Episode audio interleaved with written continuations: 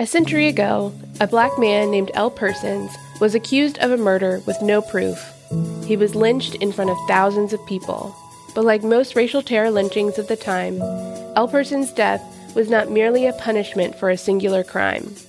It was meant to send a message to the entire black community that any progress toward equality would not be tolerated. The year before, thousands of black men defied the social norms and mobilized to vote in an obvious threat to the status quo. Though Ell Persons' death made headlines across the nation in 1917, his story is virtually unknown today. In this first season of Civil Wrongs, a new podcast, we walk you through what happened.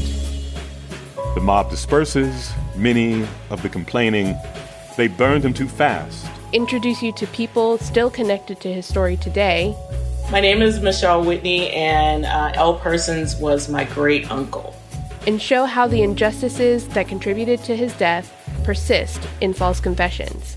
The reaction that folks in my field get constantly is why would you confess to a crime you never committed? And people don't realize how powerful that situation is in the moment. Join us as we explore this pivotal moment in Memphis history.